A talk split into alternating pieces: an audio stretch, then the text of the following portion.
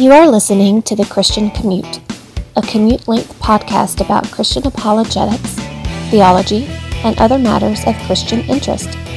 Here is your host, Seth Dunn.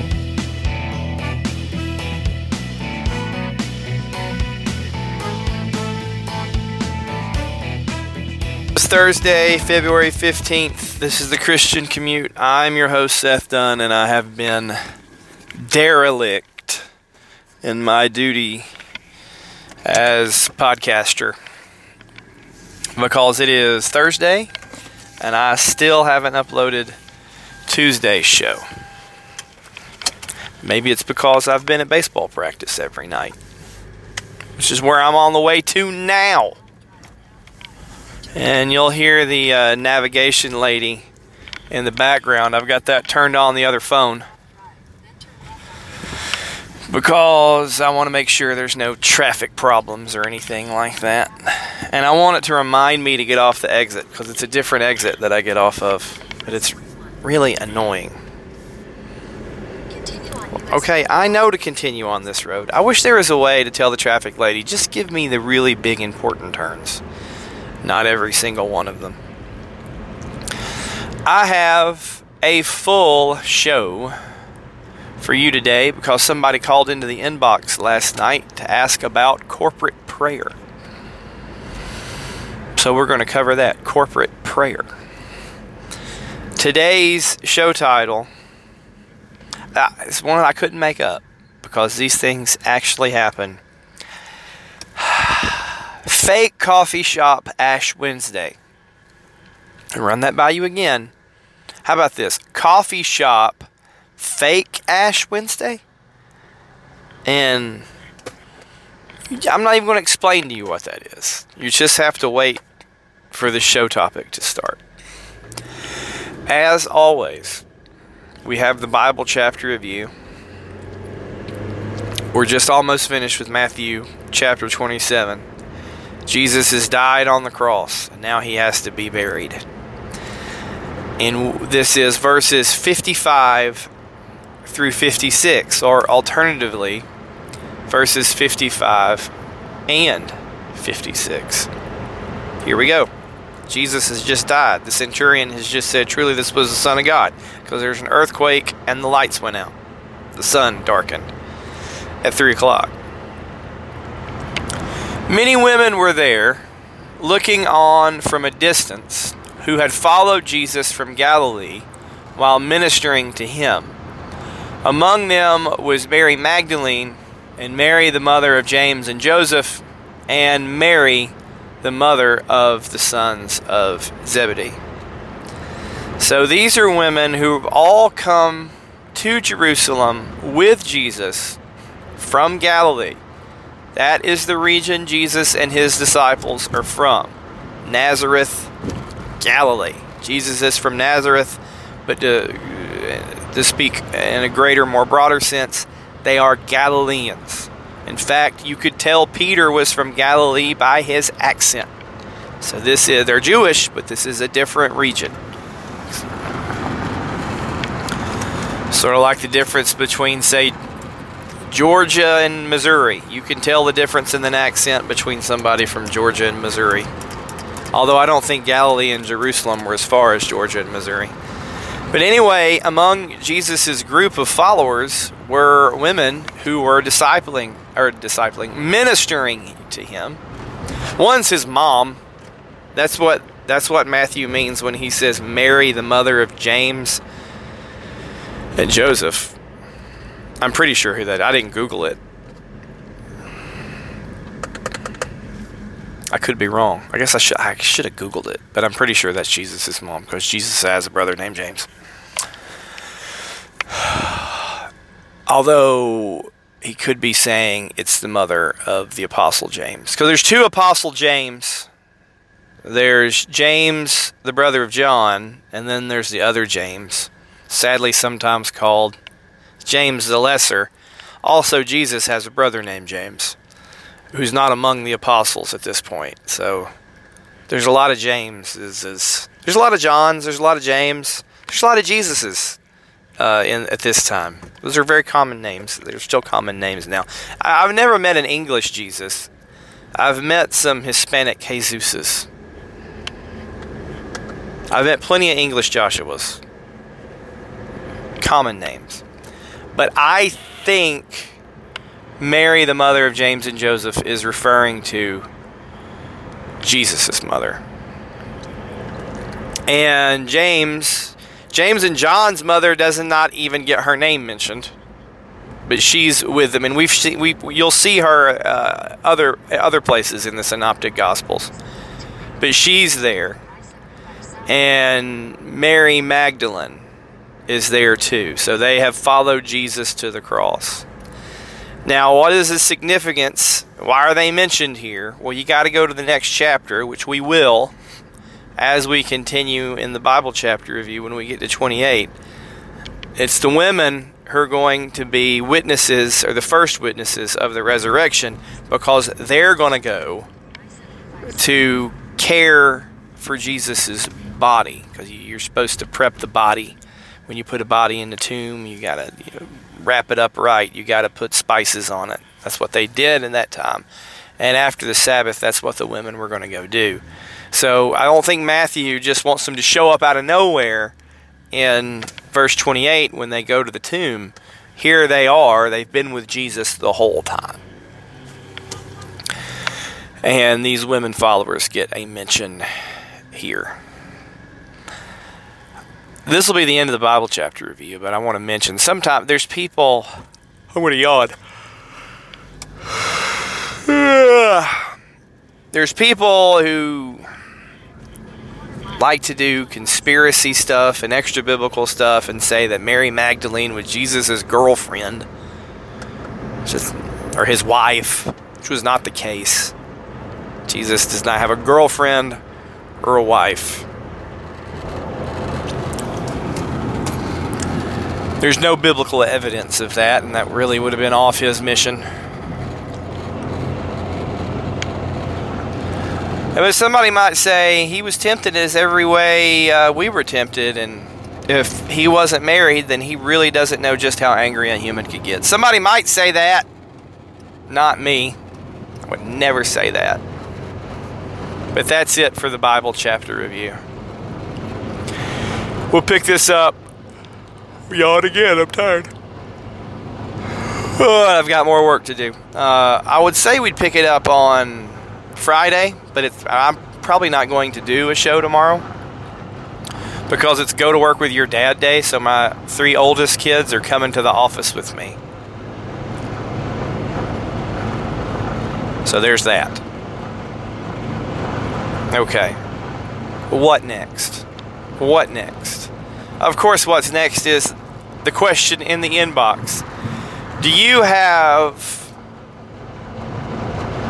a question about Christian theology or apologetics? If you do, you can dial 470 315 0875 or you can write to Seth Dunn 88 at gmail.com. If you have if you want to drive a white car slowly in the left lane on I 75, you can get in the other lane. How about that?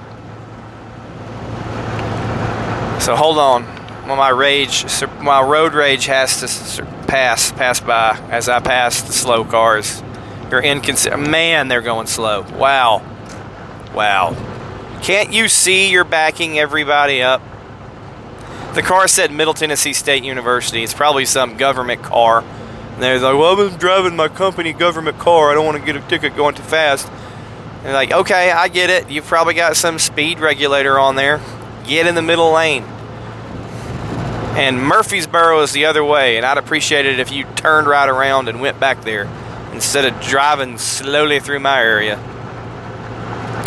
All right, this comes from the voicemail box. Nobody's written in to SethDunn88 at gmail.com in a few days. This comes from the voicemail box. It's Jeff from Slow Driving, Florida. I haven't heard from Jeff in Northwest Georgia in a while. I should just ping him on Facebook to see what he's up to. But this is Jeff from Florida who can be depended on for a question every now and then. His question is this How many degrees of separation should we have when praying corporately with others? Let me just answer real short. They got to uh, believe in the same God you do.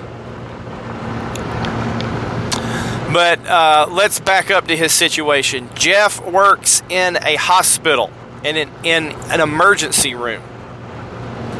And hospitals are full of doctors, nurses, orderlies, administrators, and chaplains.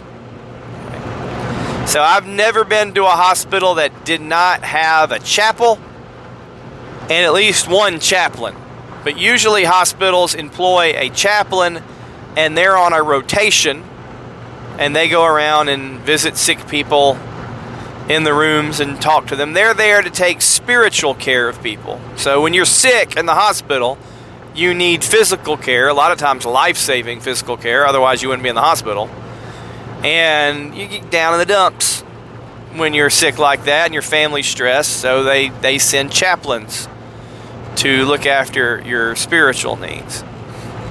Now, here's the deal these chaplains are not always Christians,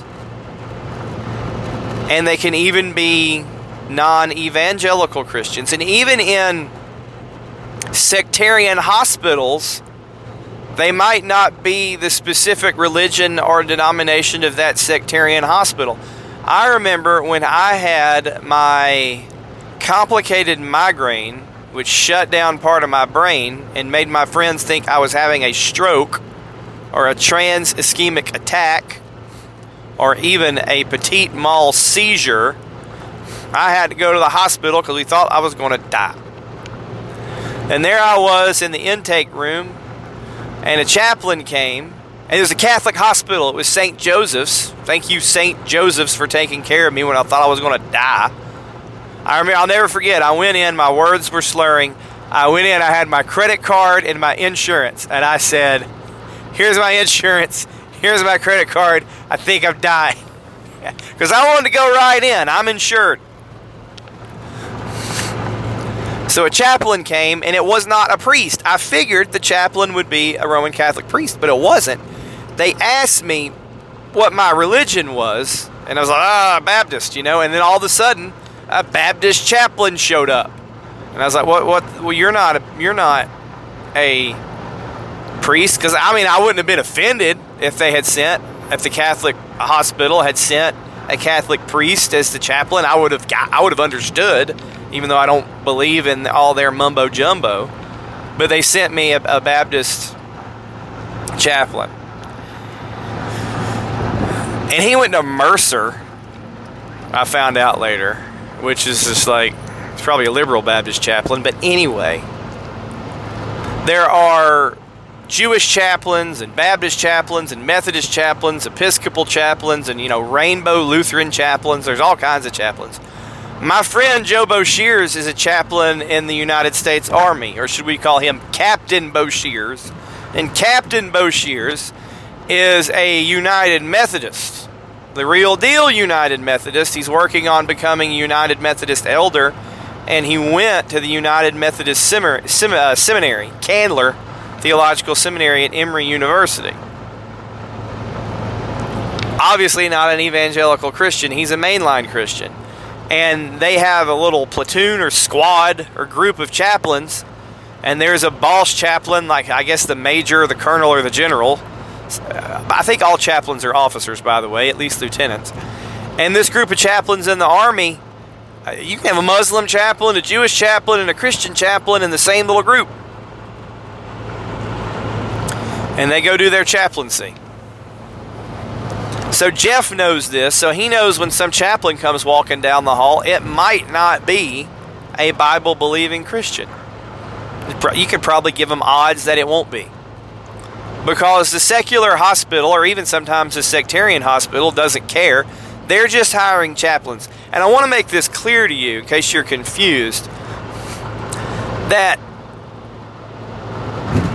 hospitals who hire chaplains are not hiring chaplains to save your soul. They're hiring chaplains to make you feel better because your stress level affects your health. The more stressed out you are, the weaker you immu- your immune system is.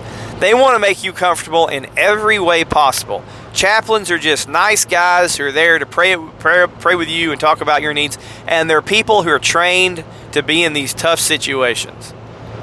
Not everybody can handle being around people who are sick and dying and stressed out. It takes a special type of person.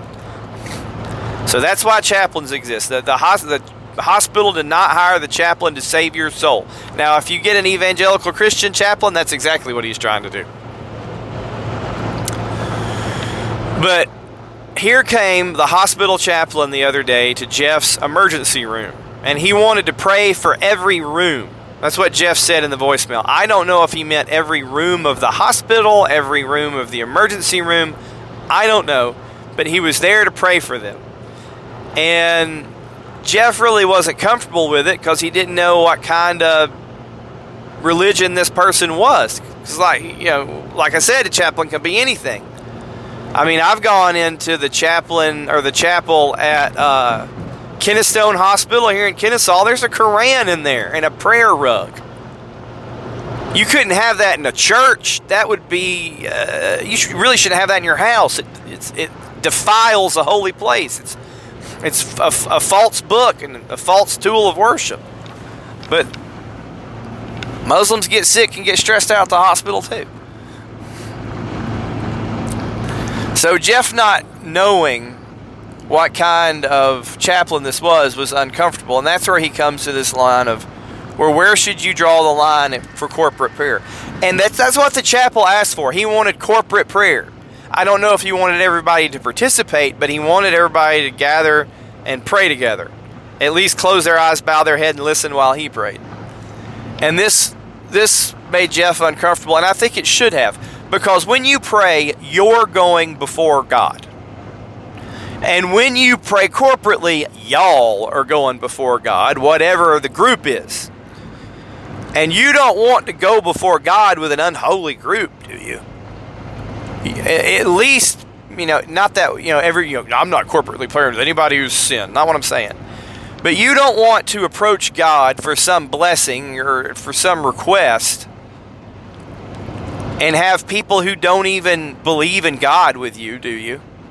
Or the right God, or praying to a false God while you're praying to the true God. So, what I would say is degree of separation is somebody who believes in the right God, Jeff. And by that, I mean the God of the Bible, a Trinitarian God. So, you could have somebody who's a monotheist, like a Jew, a Jew or a Muslim, but they don't believe in Jesus being God and Jesus is God. They don't believe in the Holy Spirit for that mat, uh, matter either. Or you could have somebody who's like a faux Trinitarian, like a Mormon or a Jehovah's Witness. You'll never have a Jehovah's Witness chaplain, by the way, ever. I don't know about Mormon, maybe in Utah. But they don't believe, they say they believe in the Bible and, Old Testament and New, but they don't really because ne- neither of them think Jesus is God. They think he's a God. So I would say it's got to be somebody praying to the right God. You never know whether somebody's saved or not, Jeff. But if somebody wants to pray to the right God, pray to the right God with them. I think that's fine. And of course, it's up to your individual conscience. You don't need a group to pray with you at work, do you? Could pray by yourself. I don't know um, if ER people ever go in and pray for all the sick and shot people that are coming in. I'm sure, sure they do. If you got Christians in there, you don't you don't need a chaplain to pray for you. A lot of people wouldn't pray unless there was a chaplain. Because the Bible says pray without ceasing. So I'm sure the Christians are in there just praying all the time. And if you're not, now's the time to start. I'm going to say this specifically. This may offend some listeners. Roman Catholics believe in the right God. They just have the wrong gospel. So the Roman Catholics believe in the Father, Son, and the Holy Spirit just like the Protestants do. Okay? So they believe in the biblical God. Their gospel is wrong. Right Holy Spirit, right Father, right Jesus, wrong gospel, wrong magisterium. And you never know any with any professed Roman Catholic if they, you know, maybe maybe they truly are saved and they haven't figured it out yet. We've talked about this on the show before. I wouldn't have a problem praying with a Roman Catholic corporately. I might have a problem praying with a Roman Catholic priest leading the prayer because he's the official agent of the false gospel. I really hold out hope that a lot of Roman Catholics are saved and are going to call upon the name of the Lord and be saved and are saved by grace through faith. I, I have a lot of hope for that. I don't have any hope for the priests because they're official instruments of the magisterium doling out its grace. Okay, they're in on it. And uh, I don't have a chaplain where I work. Um, I know I know some companies do. Let me. T- I've never told this story before because here's why. I don't want to talk about look at me and this is how much I pray and this is what I do. Okay. The Bible says when you're giving, don't let your left hand know what your right hand is doing. And when you're praying, don't stand out in the street in front of everybody and let you know be known for your eloquent prayer words like you want to be seen. I am very quiet about my prayer habits, but I don't do this anymore, so I'll tell you the story. When I was the plant controller and manager of purchasing at Field Turf, I had a team. I had a group of people who worked with me. I had one, two, three, four guys. Uh, one guy was a Calvary Chapel guy. One guy was a Baptist guy. Uh, one guy was whatever his wife told him to be that month. so he, he lived. They lived in Cleveland, so they went to the Church of God, but then they left the Church of God and went to a Baptist church. But you, you got to know this guy. M- Meryl, if you're listening, you know I'm talking about. Uh, Sarah, you know I'm talking about. But a super nice guy, but he's one of these guys is, you know, he's hen-pecked type of guy. Good worker, but whatever his wife said. And uh, the other guy was Roman Catholic. And sometimes I'd have an intern. And when I took over the department, one of the things I established was a regular prayer meeting. And it was on the Outlook calendars. We're going to we're going to pray corporately here and now. And it took a while to figure out the right time to do it. Cuz I wanted to do it daily, but then you get too busy and I have to cancel it. So what I did, on Fridays we prayed and on Mondays we prayed. And we got together and we'd sit in my office and shut the door and we'd tell people this is you know optional. You don't have to come if you don't want to.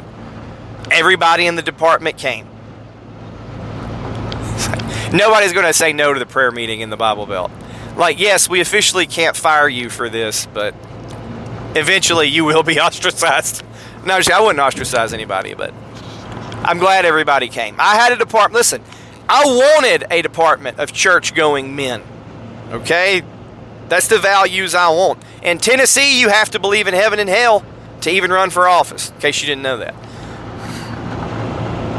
Oh, and uh, hold on now. We had my, my Nigerian assist. She was a lady, but she was, um, she went to some, it was an evangelical church, quasi Pentecostal, but she was a Christian too. And I think she had a Roman Catholic background. But anyway, we'd all pray and we'd pray out loud. And I'd start and then the other guy would go, and the other guy would go, and the other guy would go. The henpeck guy never would never pray out loud. Uh, some people are uncomfortable with that, and that's why not everybody can be a chaplain. But that was my meeting, and I was in charge, and I knew I was praying to the right God, and everybody there was praying to the right God. Even though we had a Roman Catholic guy in the group, even though we went to disparate churches. And th- this is the thing I wanted God to bless our work in our department. I wanted to glorify God in everything that we did. If I was the leader of that department, I was going to be the leader, not just in the business way, but in a spiritual way too, by asking God to bless us. I mean, I would, I was like, God, we're about to run out of backing. Please get the ship across the ocean. Lord, help me order enough red fiber, but not too much blue fiber. I mean, I, I mean, I'd pray about specific stuff, and if anybody was sick and we'd pray too. And also, I use the meeting as an opportunity to like, what are you guys going to do this weekend? That's what we talk about on Friday, and then Monday, uh, we'd say, well, what'd you do? Did you have a good weekend? And there was fellowship there because that's good. Practically speaking, you want to have that fellowship. It's hard to yell at somebody and be mean to them when you were praying praying for them the day before, right? I wanted to encourage that. Also, I wanted very practically the blessing of God. Also, it's the right thing to do. Uh, that's how I lived out my faith through prayer with people who didn't go to the same church as I did when I was the leader of a department. Now, I, nobody works for me. I have a dream job. I sit in my computer and make little reports, and oh, another report. Thank you, Seth. And I don't have to do anybody's review or get anybody to do anything. I just do it all myself. when I used to coach church softball, I'm like, if I only had 10 Seths, we could play every position and we'd all be here on time and we'd all hit 600. But I didn't have 10 of me. Anyway, anyway, you have 10 of me, you're going to win a lot of softball games. you know, I have a great outfield and a really shaky infield. Not that good of a pitcher. I really wanted nine Seths in a pitcher. And uh, I'm, we just had we just had the Christmas party at work. I prayed for it. They asked me to pray because they know I'm comfortable doing it. And when I go up there, like I'm going to pray to my God, they have put me in charge of saying this prayer, and I'm going to do it. If there's anybody in here that doesn't belong, believe in the same God that I do, tough. Mine's the right God. Same way when I pray, I pray before every soccer game, every basketball game that I coach, football, whatever I coach, we pray first. I pray into my God. I know there's people on the team who are not Christians. I'm praying to my God, He's going to help us win. Dear Lord, I didn't say help us win. I've only one time we were having a losing season. I said, Lord, I just want to win, and then we won the game. But usually I ask, Lord, help us play our best and keep us safe, etc., etc. Um, at banquets, same thing. And listen, you can you're in control whether or not you pray. If there's ever somebody praying and you're uncomfortable with them for whatever reason, don't do it. And just don't pray with them. You know, Hamlet says, "To thine own self be true." Well, be true be true to your God, the God of the Bible. The God of Abraham, Isaac, and Jacob. But good question, Jeff. Hey, listen, if you're ever uncomfortable with something religious, just don't do it. But here's the thing, and we're going to transition seamlessly like Paul Harvey into the show topic fake coffee shop Lent. Or no, it's a real real coffee shop fake Ash Wednesday. There are people like Jeff and like you listeners of this show who have deep biblical convictions, and then there's other people who are just outwardly religious. And you find these religious people in a lot of places. And they don't these these are the people like the Protestants who say I'm giving up Lent. I'm giving up social media for Lent. I'm like number 1 Lent is a Roman Catholic and Episcopal and sort of a Methodist thing. It comes from a Roman Catholic tradition, which you're not. So and number 2 they're, you're giving up social media is not like giving up some luxury like meat or chocolate or something to identify with the struggles of Jesus, okay? You got people like that. It's they sort of like water it down to have something to do. And even though I know Lent is this Roman Catholic unbiblical practice, it sort of like it irks me to see people I'm going to do it and I'm going to do it my own way. Like stop it. it it's supposed to be meaningful. Okay.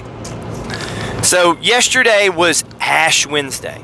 When you probably see, saw people, if you live, if you work in the big city, you probably saw people walking around with ashes on their head.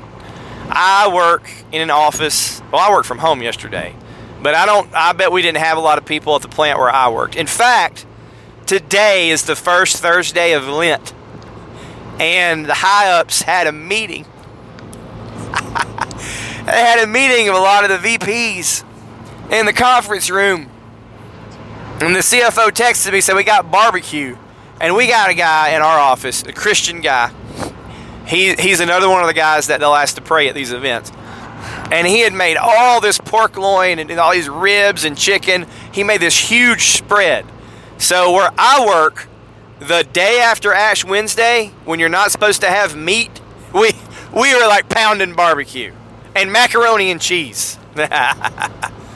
So that, that's how we roll down here in, in the South, non Catholic land. But I'm sure somewhere out there somebody was having a fish sandwich. But Lent started. And Ash Wednesday started. Ash Wednesday started as an opportunity for people to put themselves in the right mindset going into what's called the Lenten season to identify with Jesus in his temptation in the 40 days in the wilderness and leading up to what they call Holy Week, which culminates in Good Friday, and then you got Easter the next Sunday, the celebration of the resurrection. Okay. But ashes, by the way, are biblically a symbol of mourning. So when people would participate in Ash Wednesday, the thing is, you're saying this is solemn. Jesus had to die for me. I am. This is a, a solemn occasion. I'm being pensive. I'm, now I'm going to prepare to fast and have fish on Friday. You know, no chocolate, no meat. I'm just. I'm gonna. I'm gonna fast. Not fasting from social media, like they had social media in the year 1200. But you know, I'm gonna fast from social media. You ever get hungry because you're not on your social media? Good grief. But people would try to identify with the sufferings of Christ and think about what Christ has done for them, starting with Ash Wednesday. Now, I've done the Ash Wednesday show and how I'm like, it's unbiblical. You don't mark, the Bible even says, uh, Jesus says when you're mourning, like, don't go around all shoddy looking, like, woe is me. It, it says that. It's like, no, put on a put on a smile, put on a, put on a happy face. I'm paraphrasing. Like Christians, we as, as New Covenant Christians are not supposed to walk around looking all sad. look at how sad I am. And when you do it with ashes, like, look how sad I am for Jesus. Look how sad I am for Jesus. I'm and I'm not eating meat for Jesus for 40 days. Just stop it. Just stop it. But you know, but nevertheless, in theory, in theory, it's supposed to be a solemn church occasion. And now I drive around and I, I saw a church in town. It's Sam Jones. And come on, Sam Jones, you guys were on the right track. You had just left the UMC. They offered drive through Ash Wednesday service. Uh, roll on up. We'll make a cross on your forehead, say ashes to ashes, dust to dust, and you can get on to work like it used to be, and it still is like, oh, it's Ash Wednesday. I, am going to take the day off, or I'm going to be late to work. I'm going to go to the mass. I'm going to hear the mass. I'm going to take the ashes. I'm going to I'm going to grieve. I'm going to think about the seriousness of the occasion. No, in modern times, it's like drive through Ash Wednesday. Now, why do the Methodists do Ash Wednesday, by the way, or do Lent? Because, because, because Methodists come from Anglicans and Anglicans come from Catholics because Henry VIII wanted a divorce. Anglicans like Catholic light and Methodists is like Anglican light. Okay? But there was a Baptist minister. Now, the liberal Baptist church in town, Heritage Baptist.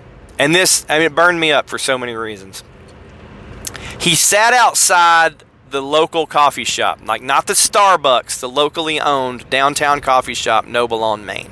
Now, Noble on Main is owned by people, or at least was founded by people who go to Crosspoint. So, surprise, surprise, why Crosspoint? Why Crosspoint.com? Of course, they'd let this happen at their coffee shop. And this liberal Baptist pastor of the Cooperative, uh, Cooperative Baptist Fellowship Liberal Baptist Church stood outside of the coffee shop with a sign that says, Ecumenical Ash Wednesday. So he, in his capacity as a minister, while people from all different faiths are coming in to the coffee shop, you can be Catholic, you can be Methodist, you could be a cross pointer, whatever. And he's going to put a little ash on your forehead for you while you get your coffee so you can celebrate Ash Wednesday. Guys, that's just, that's just meaningless that's just doing religion. And you, you might think, why is a Baptist guy doing religion? And here's why.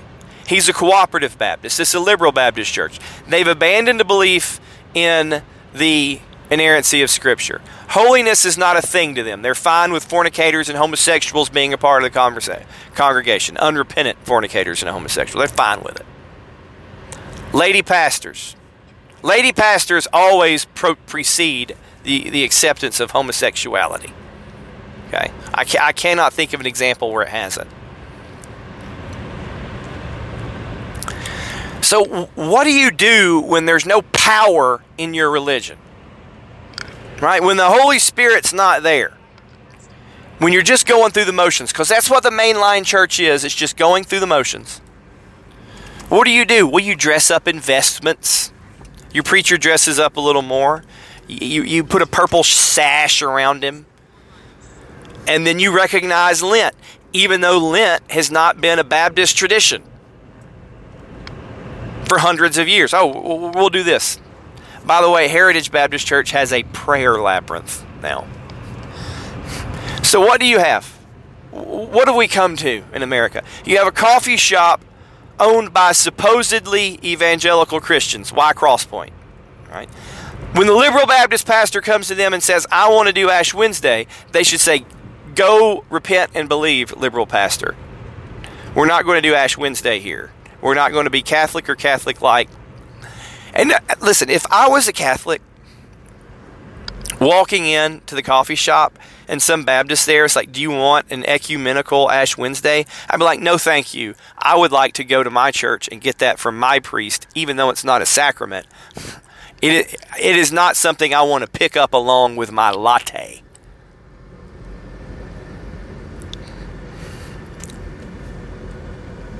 I'm just bebopping along with my lot. By the way, if you lattes are like something you'd really give up for Lent because the caffeine is a drug that makes you feel better. Instead of drinking a happy happy cup every morning, boom, you ever get your coffee in the morning and all of a sudden you're like, who can turn the world on with her smile? You know, you, you just woohoo, I got my coffee. Sometimes I'll be driving to work and I'll get about to Adairsville and I'll see the mountains ahead towards Chattanooga. I'm like, oh, and I'm like, why am I in such a good mood? I'm like, oh, I've just drank half a cup of coffee. Probably has something to do with it. So if you really did want to identify with Jesus and his sufferings, maybe, just maybe, you give up coffee. But here's a bunch of people who have no intention of giving up anything meaningful for Lent. Going into the coffee shop to get an ash from the liberal Baptist pastor, and now they're doing religion. The truth of it, the, whether it's biblical or not, the theological meaning of it, it doesn't matter. It's just something to get with your coffee. Ain't that America? It's like Brooks and Dunn only in America, but in a negative way.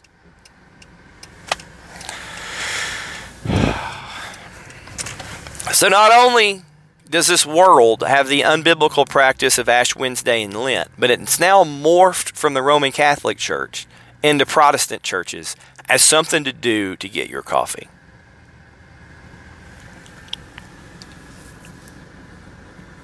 I just want, I mean, I want to sit down with the members of Heritage Baptist Church. Like, why do you even go to church? Because you can just hang out with anybody. Just hang out with your. Why do you even go? People go for community. We want to, we want to gather with other people who vote Democrat and have rainbow flags. I mean, what, what, what are you doing? But listen to me. That's what your religion will become if it's just something to do. And what have I been talking about in the last few episodes?